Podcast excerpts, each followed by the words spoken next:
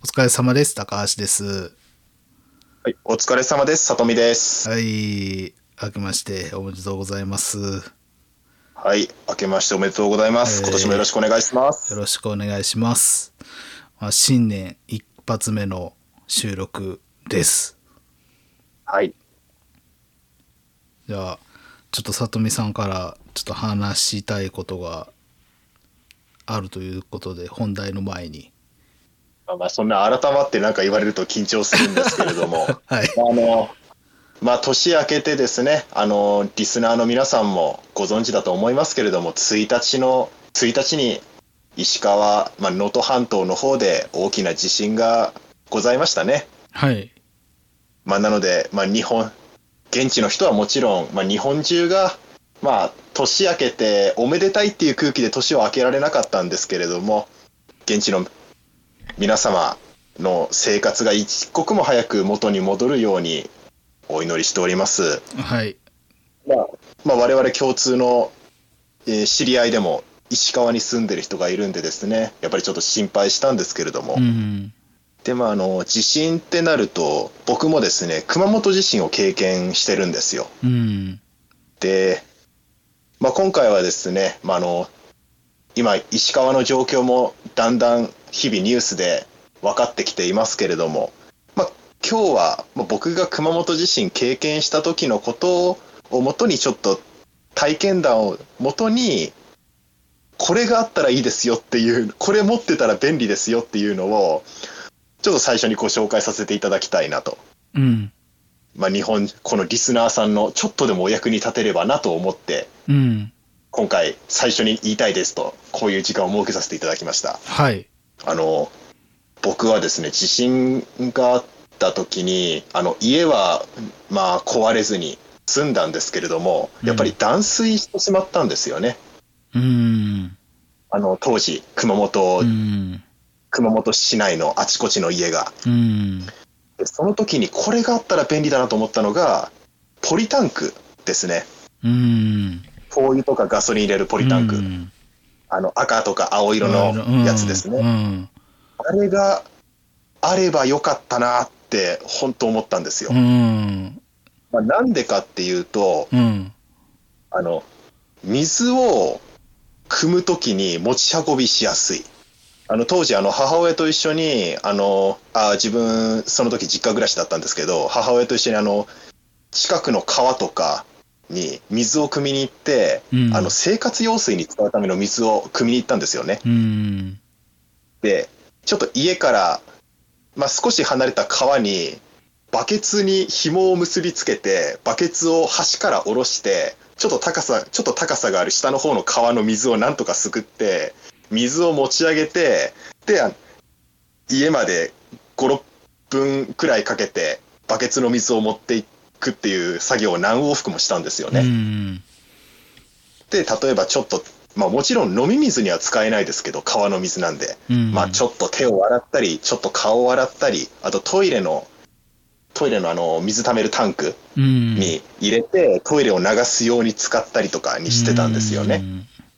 で、やっぱりバケツだと、あの、入れられる量に限りがありますし、うん。もう一度に2つしか持てないじゃないですか。うんもう両手使っちゃったらそれで塞がっちゃうんで。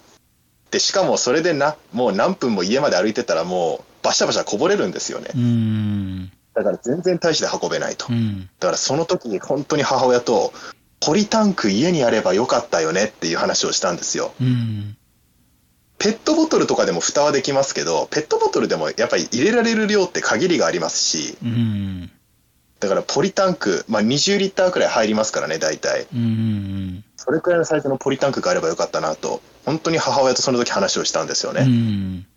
でももちろん、もう、いざ地震が起こってからホームセンター行っても、ホームセンターがそもそも開いてない店もありますし、うん。開いててももうポリタンク全部売り切れてたんですようね。ん。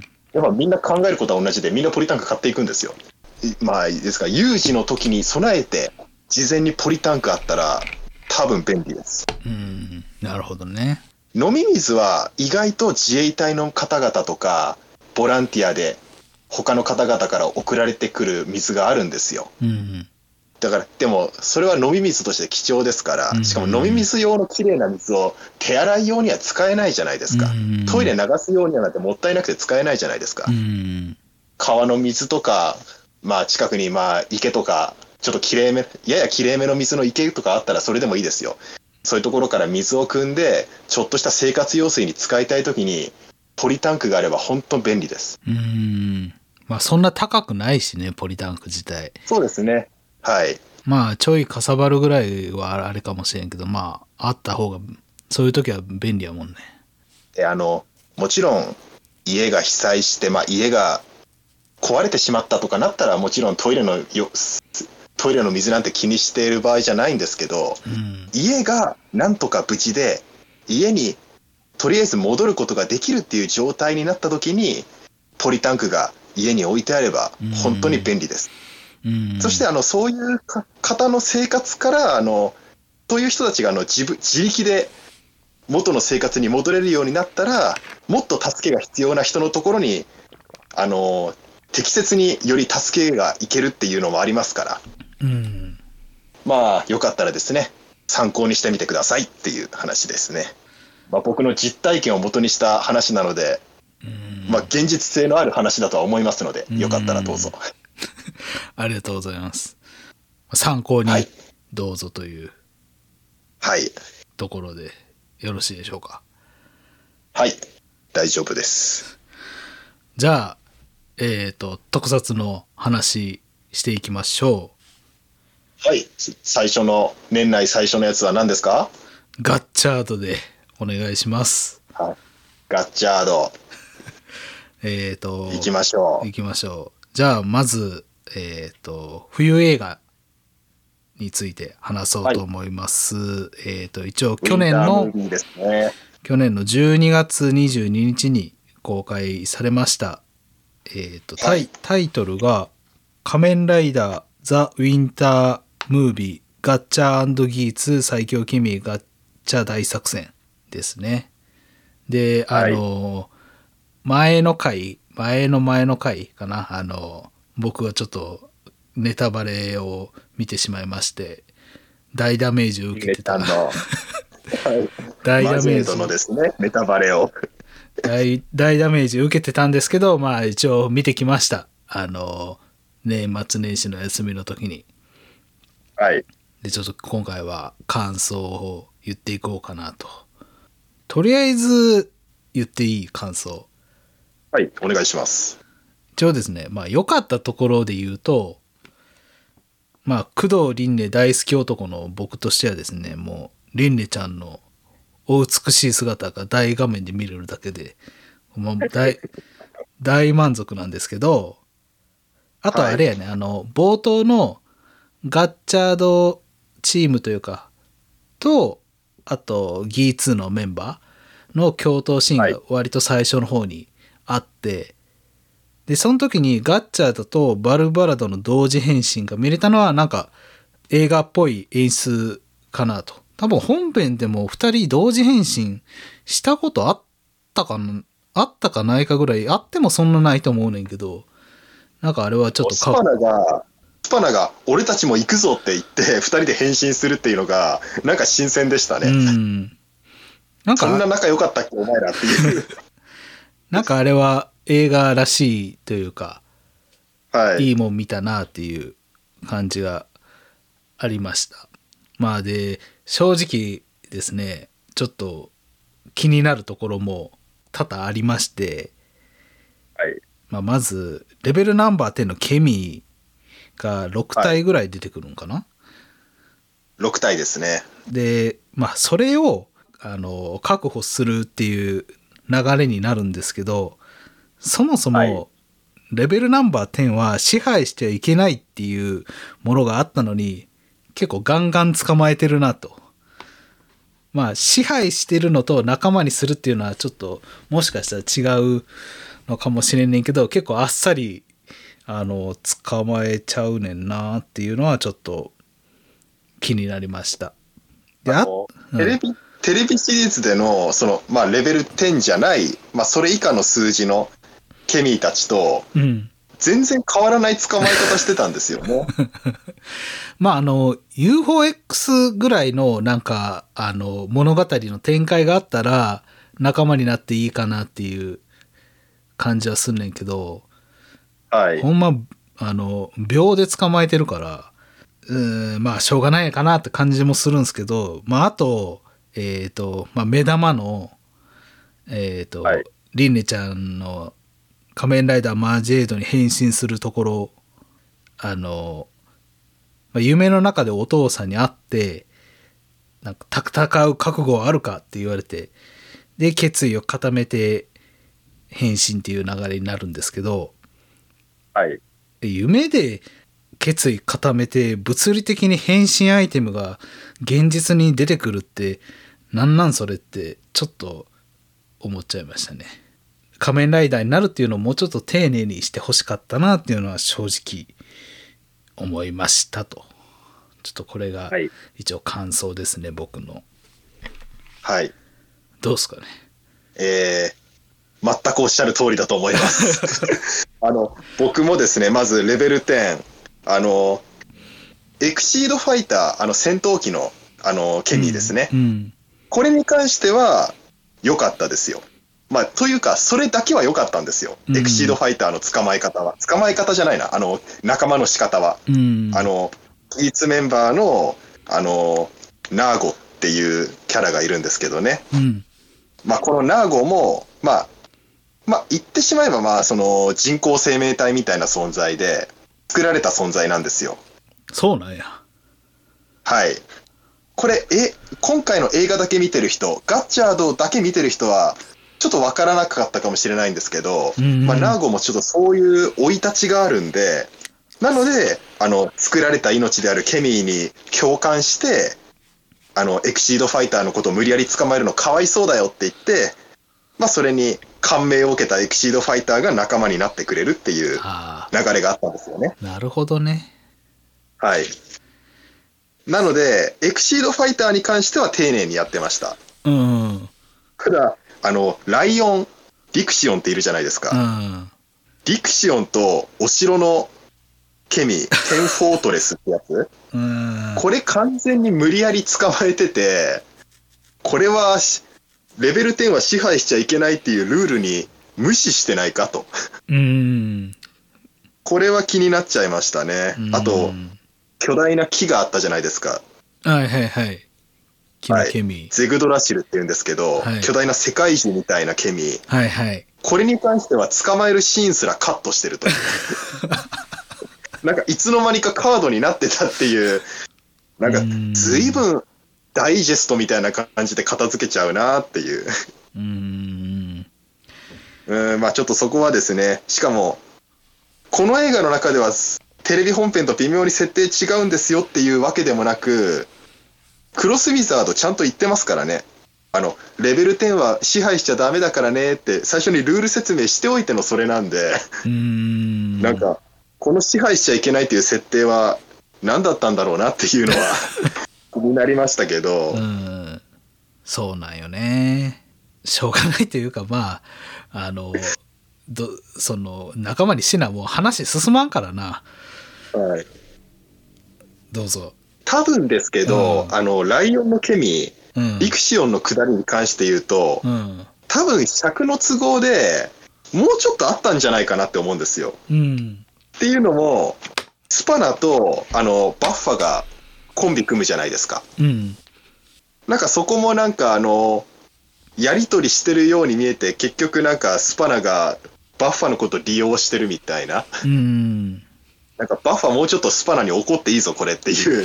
結構ちょっと今回スパナひどいやつだなって感じがあったんですけど、うん多分本当はもうちょっとスパナとバッファのやりとりがあって、それになんかリクシオンが感動するみたいなうん流れが本当はあったんじゃないかな。それが尺の都合でもう捕まえるとこだけ映っちゃって、だいぶはしょられちゃったんじゃないかなって気はしたんですよね。うっんていうのも、ギーツがあの敵に捕まるときに拘束される、拘束技を食らうときに、うんスパナとバッファがすごく息の合ったコンビネーションでギーツを助けるシーンがあるんですよね。あるねうんそんなに二人仲良かったっけみたいな気がして、だから本当は多分もっと仲良くなる会話があったんじゃないかな、この二人は。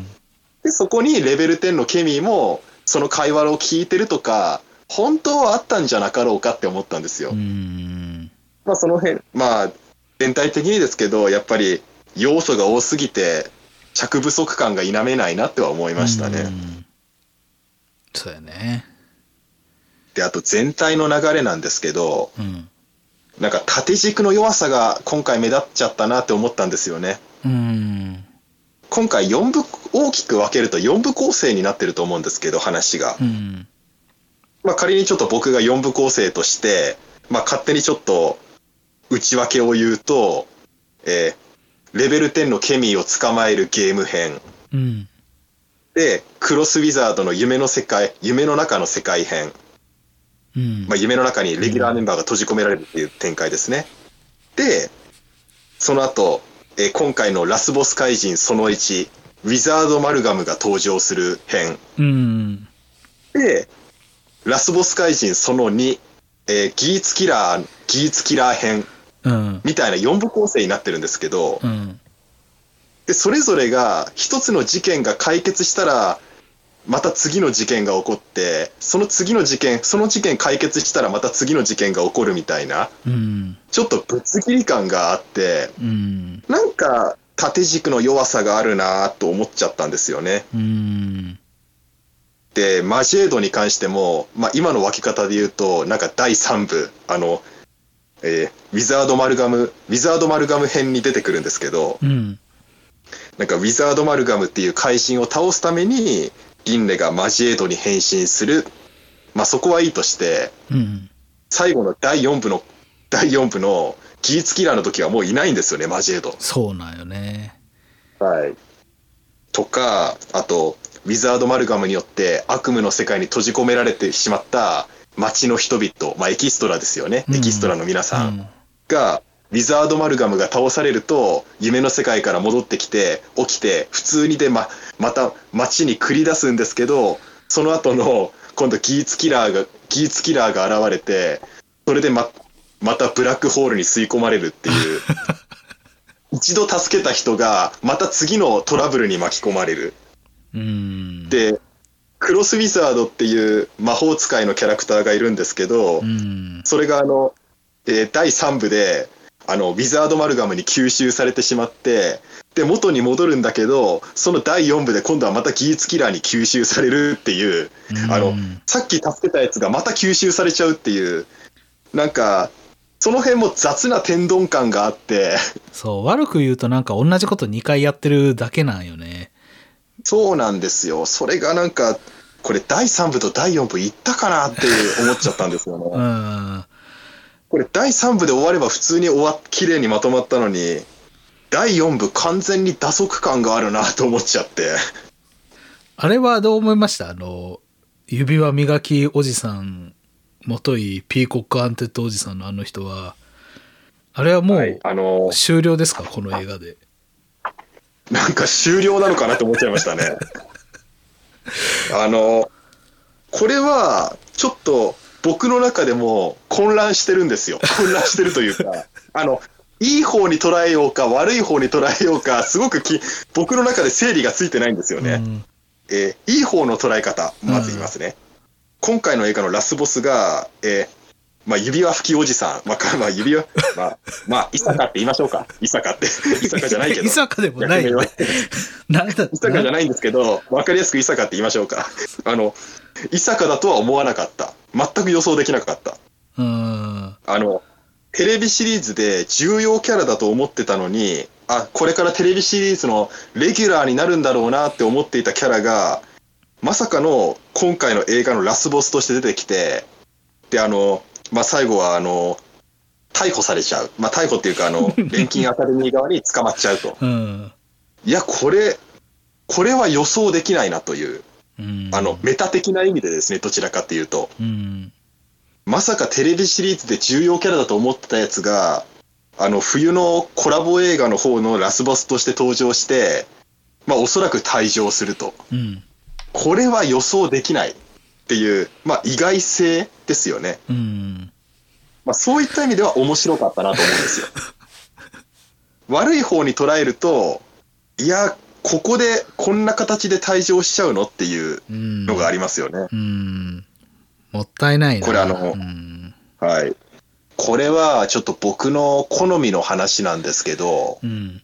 そのテレビシリーズのキャラクターが起こした事件は、そのテレビ、そのテレビシリーズのキャラクターの中だけで 解決してほしいっていうのがあるんですよ。そらそうよ。はい。あの、ギーツとガッチャードのコラボ映画って、まあコラボ映画ってあくまでもお祭り番外編だと僕は思ってるんですよねう。ん。だから、テレビシリーズのレ重要キャラが番外編で消えちゃって、うん。で、しかもなんか、2000年生きてたっていうすごい設定が出てきたじゃないですか。うん。それがコラボ映画で、あの、そういう重大な設定が解禁されて、うん。これが、この後テレビシリーズにも引きずられるのかなっていうのが、ちょっと、どうなんだろうって思っちゃったんですよね。うん。いや、まさか、ギーツを恨んでて、別番組のガッチャードで出演して復讐を狙おうっていう斬新な戦い方よね、この人。まあ、面白いっちゃ面白いですよね、白いっちゃその構面白成いけどが。。あの、あの人、名前何やったっけな。ちょっと待って。えっ、と。高役の人ですか？あ いや、釘宮、釘宮さんね。あ、釘宮、はい。釘宮が、宝太郎とかには厳しい感じのはい。感じで、まあだんだんこれがちょっと認めていって、まあ実はいい人やったみたいな感じになるんかなとか、まあもうちょっとテレビでも出てくるんかなと思ったんやけど、俺も。誰もがそう思ったと思いますよ。そうね。やっぱりその、でも、里見さんのその、あの、冬映画はあくまで番外編っていうのは俺もちょっとそれは思うんやけど、はい。それの割には、この釘宮を、まあ、もう、しかしたらまあ退場させるような展開とか、あと、まあ、仮面ライダーマジェイドの変身もそうやねんけど、あと、レベルナンバー10の残り、ほとんどをこここで仲間にするっていう大事な要素を結構があの雑に映画にミックスしちゃってるからはい。ちょっとなぁと思ってしまいましたね。あの、コラボもので言うと、なんか、これまでも、あの、ライダーのコラボもそうですし、あとうん戦隊の VS シリーズってあるじゃないですか。うん。あの、戦隊のレギュラーキャラが VS シリーズで倒されるっていうのも、実は自分結構気になっちゃうんですよ。あったっけ？あるたまにある、たまにあるんですよね、そういうのが。555と、えっと、タイムレンジャー。555とタイムレンジャーだったかな。で、555の幹部のピエール、幹部じゃないんですけど、ピエールっていうやつがいるんですけど、それが555の番組内で倒されずに、その後のタイムレンジャーとの VS シリーズで倒されるんですよね。ああ、そうか。そういうのってちょいちょいあるんですよ。でもなんか、やっぱ気になっちゃうんですよね。なんかあの、テレビだけを追ってると、え、こいつ倒されてないじゃんとか、まあ、逆になんか、え、いつの間にかなんかいなくなっちゃったけど、え、番外編でやられてたの？とか、それはなんか、後々、あの、例えば、今、ガッチャードを現行で見てなくて、うん。後々、ブルーレイとか DVD で、あるいはまあ、配信まとめサイトとかで、まとめて追っかけてみたときに、うん。あの、あれ？釘宮さん、そういえば出なくなったけど、どうしたの？え？ってなっちゃう人って絶対出てくるんですよ。うん。で、同じ理由でなんですけど、マジェードなんですよ。またマジェードの話に戻るんですけど、うん。マジェードって、あ仮面ライダーシリーズ初の2号女性ライダーっていう、仮面ライダー史においてすごく重要なキャラクターなんですよ。うん。あの、今までも女性ライダーって言ったんですけど、2号ライダーが女性ってのが初めてなんですよね。うん。それが、初登場が映画。すごく重要なことなんで、映画でってのもわかるんですけど、テレビシリーズだけを後からブルーレイや DVD で見直した人が、いつの間にかリンネが変身してたって、ヒロインが変身してたってなっちゃうのが、これは後々もったいないなって思っちゃうんですようんうね。んそうなんですよね。大事にしてほしかったな。なんか、ライダーになるっていうのは、一個のゴールのような感じもするよね、リンネの。まあそっからもちろん戦いの、あの、大変というか苦労もあるとは思うんやけど、はい。まあね、その、あの、マジェード自体の見た目とか、あの、変身音とか、かあの、戦闘シーンとかはいいねんけど、やっぱりそれ以前のところがやっぱちょっと気になったな。そうなんですよね。いや、マジェード、戦闘シーンもかっこよかったですから、うん。マジェード自体のデザインもかっこいいですし、うん。なんかリ、リンネが変身したキャラクターとして、説得力あるキャラクターですし、いいやつなんですけどね、いいキャラクターなんですけどね。うん。なんかお父さんに夢の中であって、ああいう会話があること自体は別に、そういうシーンは好きやねんけど、はい。いや一回、あの、その魔法って解けたんじゃないのって思っちゃったよね。まあちょっと、あの、マイナスに言ってしまってすいませんと。すいません。本当に、年明け早々。ただこれもちょっとガッチャーとか好きなだけにちょっと思気になっちゃいましたというところで。やっぱ、思い入れがあるとどうしても気になる部分はあるんですよね。うん。じゃあちょっと面白かった部分言いましょうかね。あそうですね。あの、夢の中のスパナがはっちゃけすぎてる。いや、あれ、さあ、なんか、あれは、なんだ、宝太郎は、あー、あーって欲しいの？スパナたちに。孝太郎の理想のスパナがあれっていう感じなのかな？で、なんかサビ丸先輩は普通になんかフランクに話しかけてくるし、ただ、レンゲは変わんないですよね、あれ。年齢は変わってなかったんで。あの、厳密に言うと多分セリフ的に、なんかお金に執着しなくなってるレンゲっていうことなんですけど、ああ、なるほど。うん、あそういうことか。ただ、二人、二人が、ひ二人の変化がすごすぎて、なんかレンゲの変化が地味なんですよ。あ、あと、面白いところ、あの、ギーツ・ケミはい。まあ、あれはちょっと、ペットを飼ってる僕としてはちょっと涙つという感じですね、あれは。ああ、そうか、キーツケミーのこともちょっと話しておきたかったんですけど、はい。これって、多分ペット飼飼ってる人、飼ったことがある人と、飼ってない人だと、多分感受性が異なってくると思うんですけど、僕はうんペット飼ったことないんですよ、人生で。うん。はい。で、これ、あの、結構、今回の映画、ギーツケミーの最後に関しては、泣いたっていうひ声が結構聞くんですけど、うん。申し訳ないんですけど、僕は、泣けなかったんですよね。うん。コン、お前だったのかってあるじゃないですか。うん。もちろん言うまでもなく、ゴンギツネのパロディですけど、あのセリフ。うん。コン、お前だったのかうん。であの、も、あの、ギーツケミーの下りも、元ネタのゴンギツネも、両方悲しい話なんですよ。うん。わかるんですけど、なんか唐突になんかゴンギツネのパロディされて、え、これってギャグなの？え、泣くとこだよね？え、ギャグなの？って、なんか自分の中で何とも言えない気持ちになっちゃったんですけど、どうですか？あれ。いや、まあまあまあ、いいじゃないですか、そこは。ああ、やっぱ、あれかな、やっぱペット飼ってる人は、泣くのかな、そこで。まあ、泣くかどうかは別僕にに。心がないのかな？泣くかどうかはあれやけど、まあ、あの、生まれ変わってきてくれたらいいな、みたいな。あの、最近そういう映画あったじゃないですか、なんか、僕のワンダフルライフみたいな。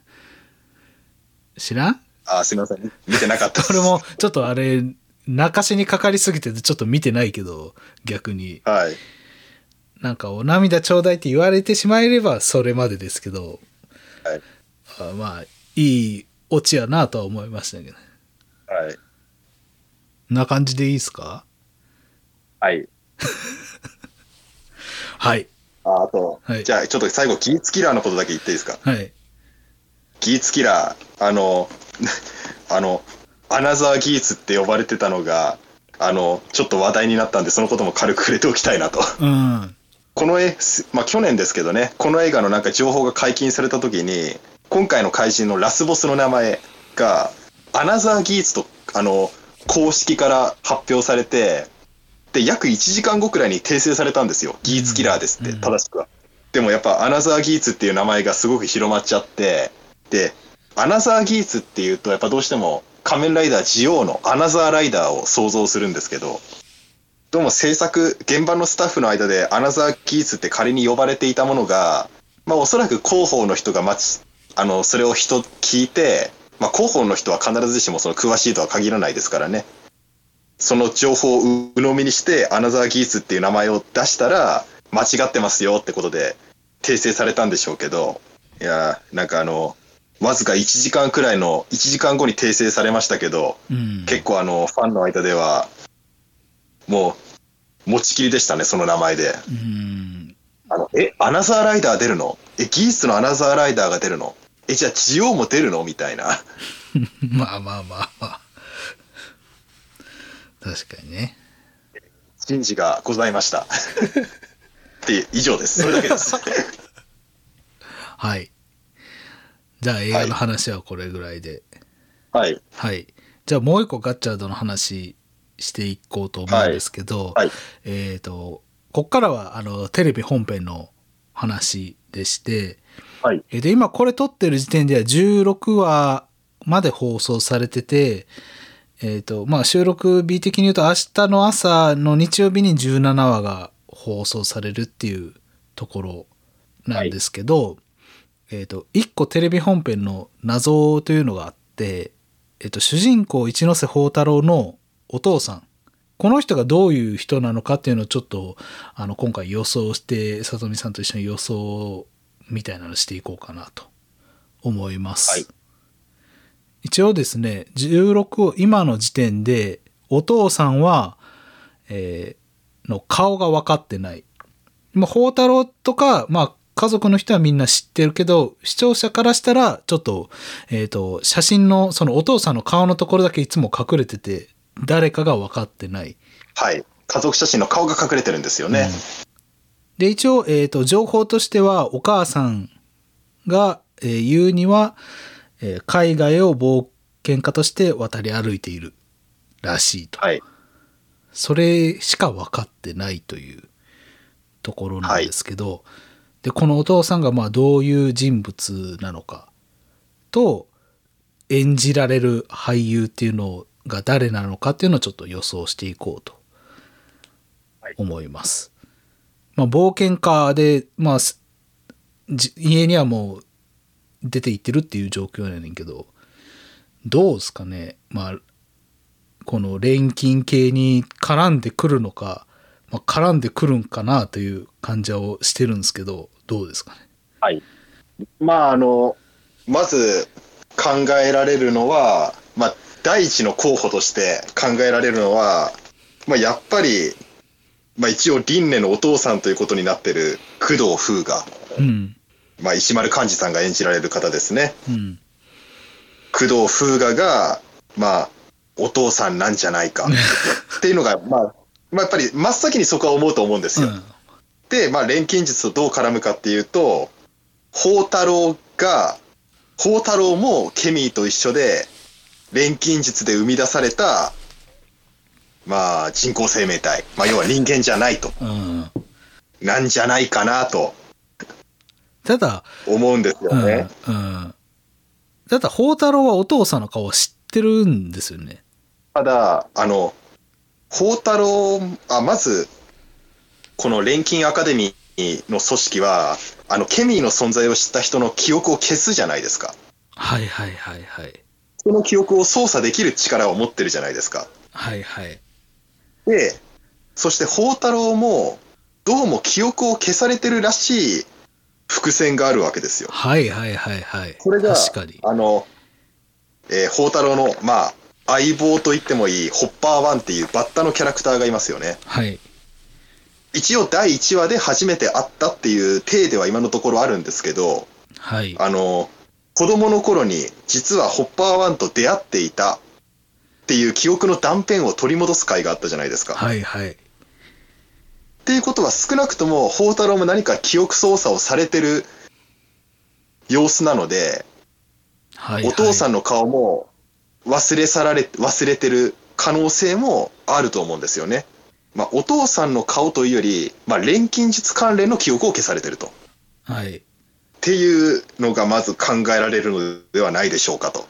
ああ。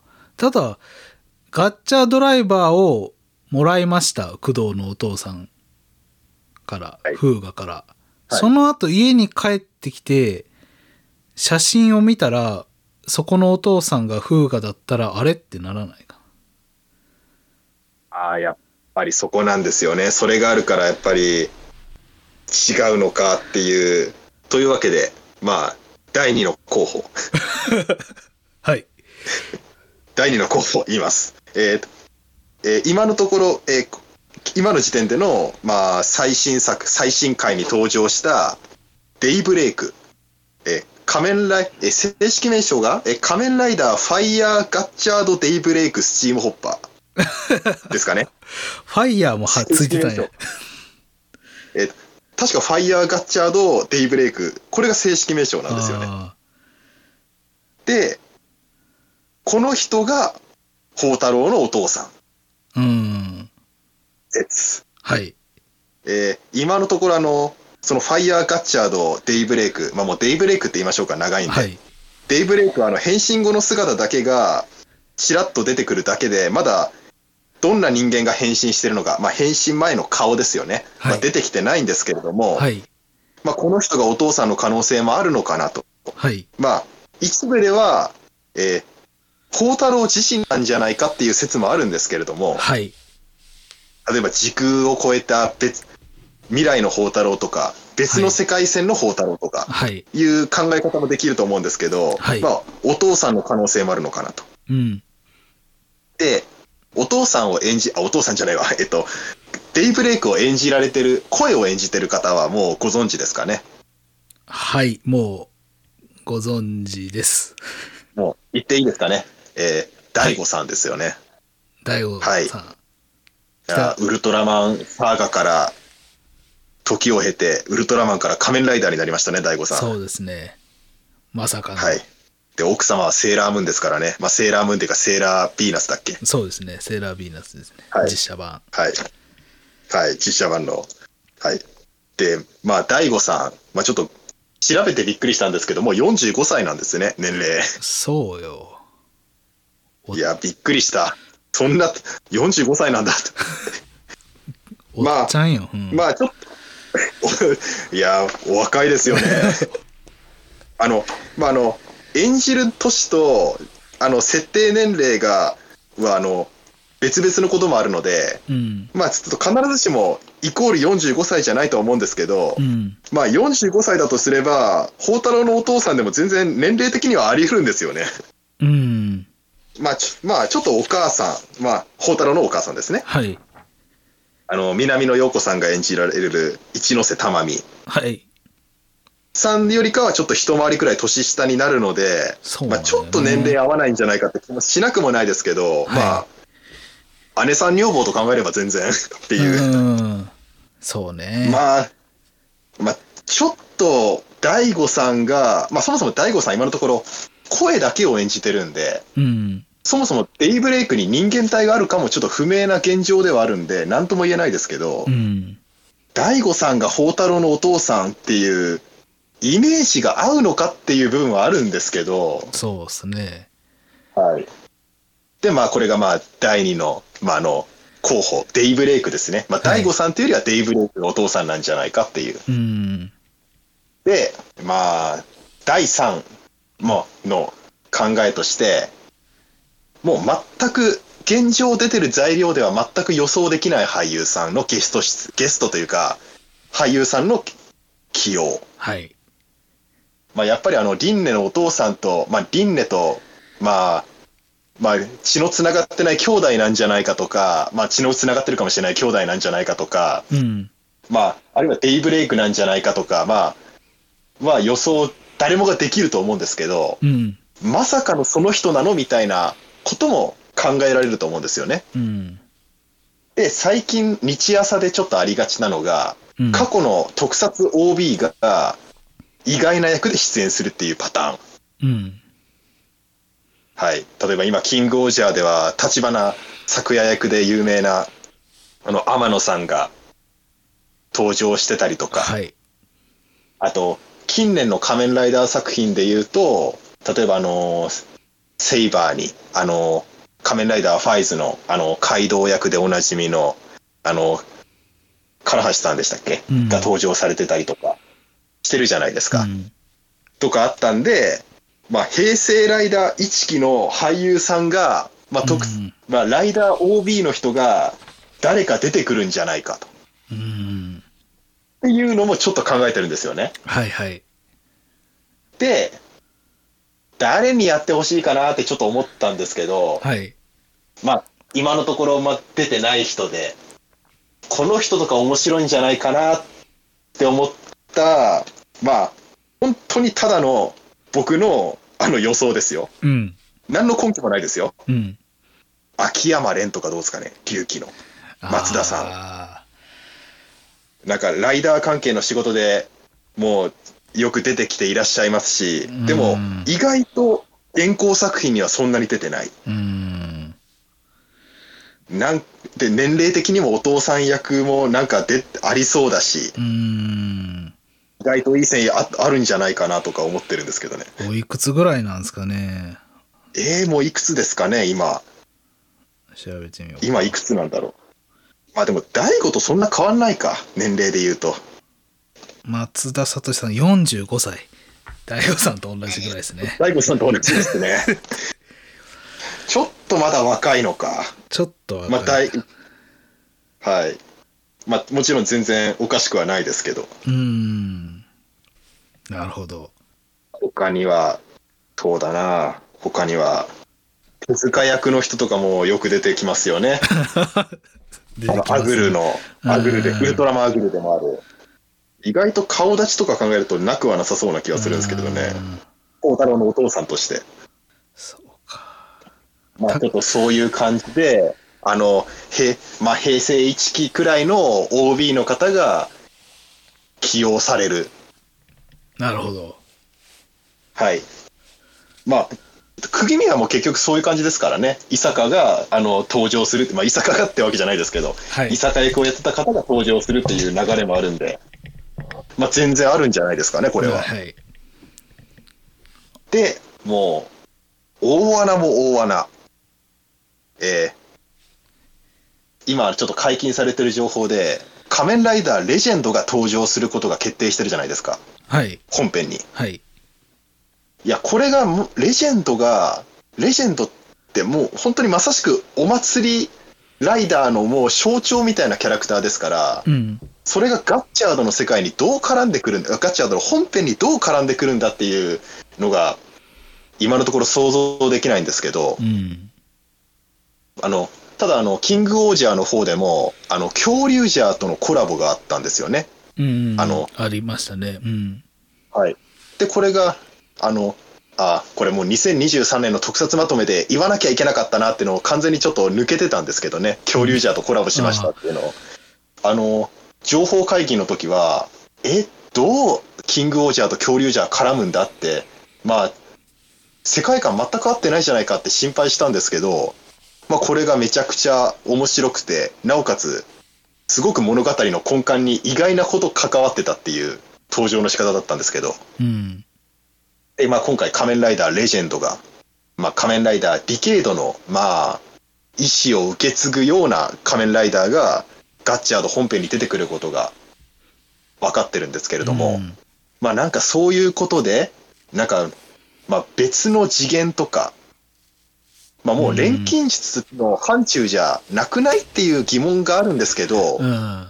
もう次元を超えた別の何か別の世界のライダー、あるいは別の世界の宝太郎自身がお父さんみたいなうん。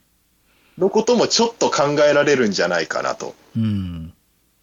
なんか、宝太郎のルーツってそこなのみたいな、うん。意外なライダーとか、あるいは別次元の宝太郎が、この世界の宝太郎を生んだとか、うんなんかあるんじゃないですかねっていうのを、まあ、第4の候補として。うんただ、そこまでやるかなっていう気はするんですよね、レジェンド登場を。それこそちょっとお祭りの世界観が本編に入り込みすぎじゃないっていう気はしてるんですけど、うん。まあ、まあ、これらがちょっと、まあ、予想でございました。なるほど。上手ですね。どうでしょうか？他にアイデアがあれば。なんか、あ、でも、あの、確かにその、宝太郎が記憶消されてんのは、まあ100%消されてんねやろうな、とは思いましたね。これ、リン、リンネとイボ兄弟の可能性ないですかね？もうそれだけは嫌やな、マジで。ラブを求めてるものとしては。いや、あのなんか禁じられた愛みたいな感じで。そ、そんな、もっとライトにしてくださいよ。大丈夫ですよ。仮面ライダー牙の前例もあるんですから。いやいや、異母兄弟で同じ恋人を取り合うっていう、日朝とは思えないドロドロ具合を見せてくれましたからね、牙の時は。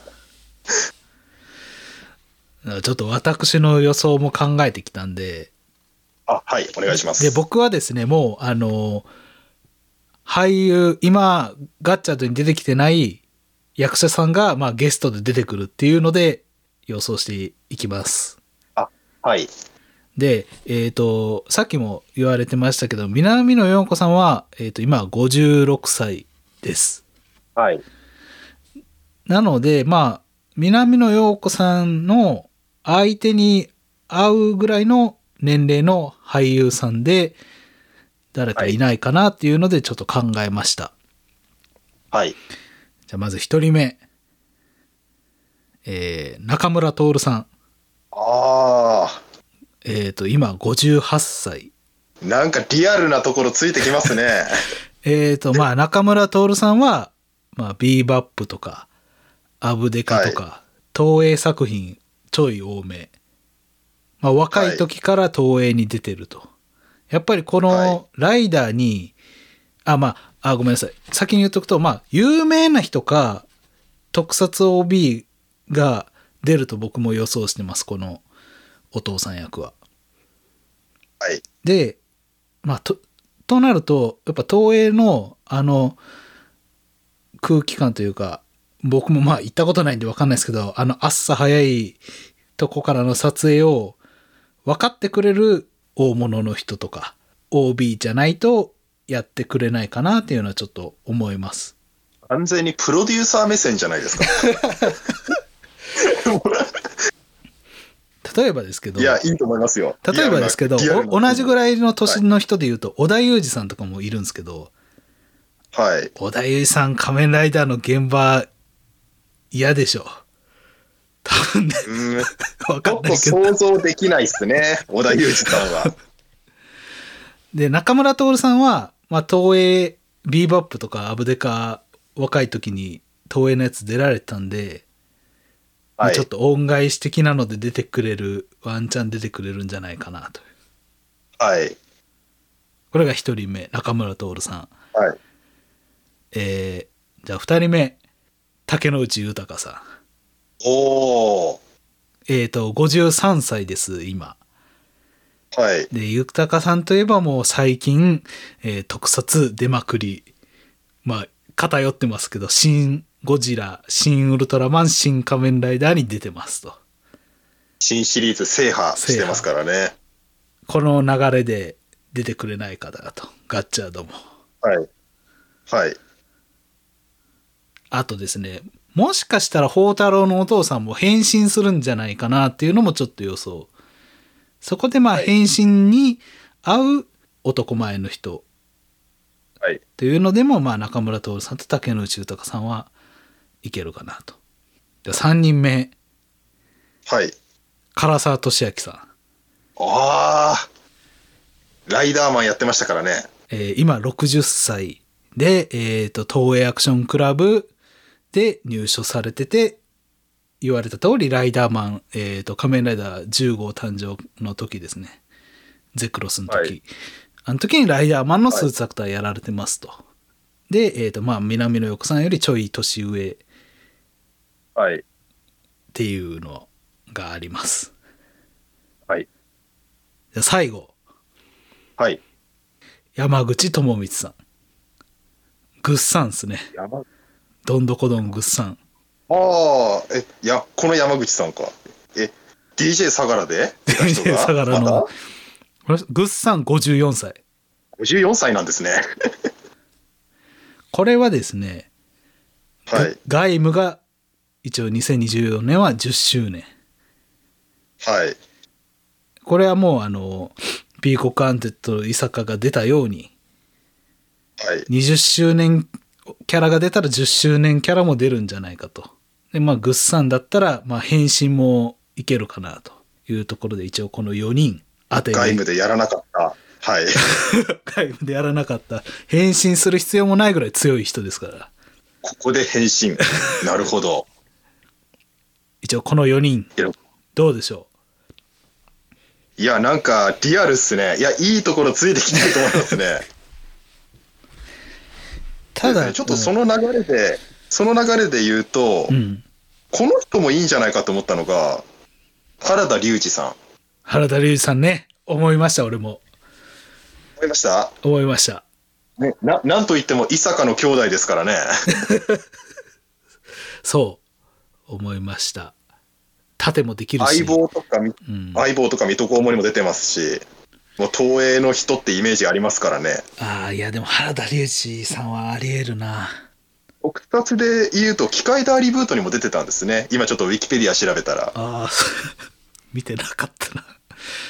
あはいあの、機械ダーリブートでは、あの、見て思い出したんですけど、あの、半平役でした。ああ、はいはい。はい。そうね。なんか、なんか、ありそうだなって思いましたね。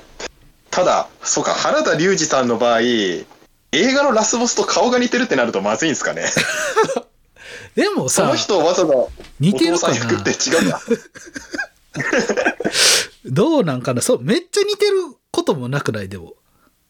まあそうですね、なんか全然なくはないとは思うんですけど、あの、お父さん役になっても。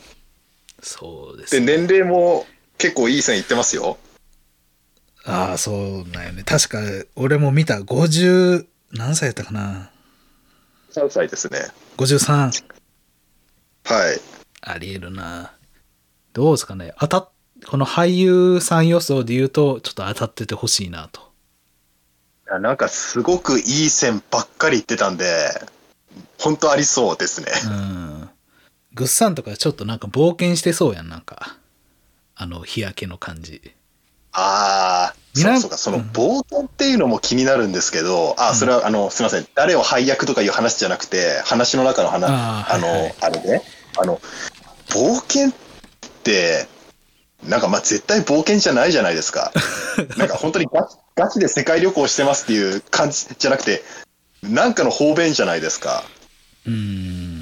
だから、やっぱりなんか、この世界を冒険してるっていうよりは、異世界に旅立ったとか、うん。まずそこでやっぱレジェンドともつながってくるのかなっていう気はしてるんですけあどあ、、なるほどね。うん。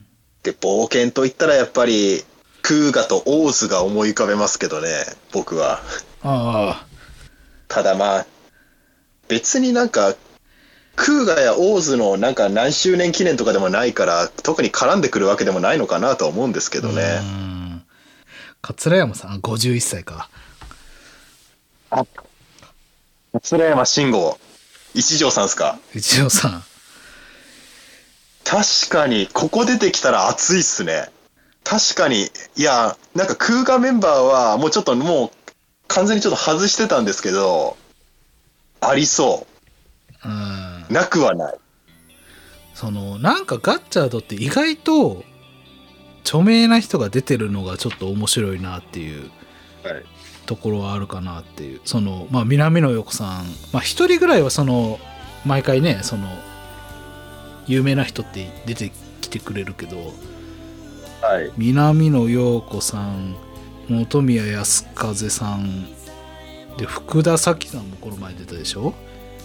で大悟さんも出て、すごいよね確かにですね。そう考えると誰が出てきてもおかしくはないのかなって気はしますよね。うん歌手としきさんはちょっと若いかな冒険はしてそうやけど全然あの、孝太郎のお父さんっていう意味じゃなくて、あの、いつか日朝におやっさん役で出てきてほしいなっていう人がいるんですけど、はいあの、吉田、吉田孝太郎さん。ああ吉田鋼太郎さんねあの、吉田孝太郎さんのオーバーな演技。これあの、おやっさんか映画のラスボスで出てきてくんないかなってすごく思ってるんですよ。出てないっけ？特撮。出てないか、えーっと、いや、特撮出てないんじゃないですかね。少なくともパッと思い浮かぶような出演はないと思いますけど。う、ん。いや、吉田鋼太郎さんの空気感ってすごく日朝の空気に合うような気がするんですけどね。ですよね。あの、ギャグに振ってもシリアスに振っても、うんなんか吉田鋼太郎さんのなんか悪役ライダーとか見てみたい気もするんですよね。おやっさん枠でもいいですけどう、んちょっとなんか、喫茶店のマスターみたいな感じ合いそうじゃないですか。うんドラえもんにも出てますからね、吉田さん。出てたっけ？あの、月面探査機の、あの、ラスボスの声優で出てます。あまあ、宝太郎のお父さんではないでしょうけどね。あ まあそんな感じでどれかを当たればいいかなと。どれかの予想、まああと俳優さん。はい。当たるでしょう。これだけ僕たち特撮見てるんだから。当てないと。何かの要素は当たってほしいですね。ね たのやっぱでもちょっと冬映画見た時にガッチャードはい。のテンションがちょっと下がっちゃったんですけどちょっとだけね。ちょっとだけ下がっちゃったんですけど、はやっぱテレビ見たらやっぱ面白いなと思いますね。まあ、ちょっと高橋さんは、未だネタバレの傷言えずっていう感じっぽいですけれども、いやいやいやもう今となっては大丈夫ですけど。あ、もう大丈夫ですか？もう大丈夫ですね。ただマジェイドもうちょっとちゃんとやったらよかったのになとは思ったな。はい。ただあのあの冬の映画で宣伝するとしたらまあ確かにそこしかないよね。マジェイドの変身そうなんぐらいしかないから、まあこんなところでいいですかね今回は。はい。はい、まあ、どれか当たってるでしょう。と。はい、当たってほしいですね。当た。ってほしい。というところで終わろうと思います。では今回もありがとうございました。はい、ありがとうございました。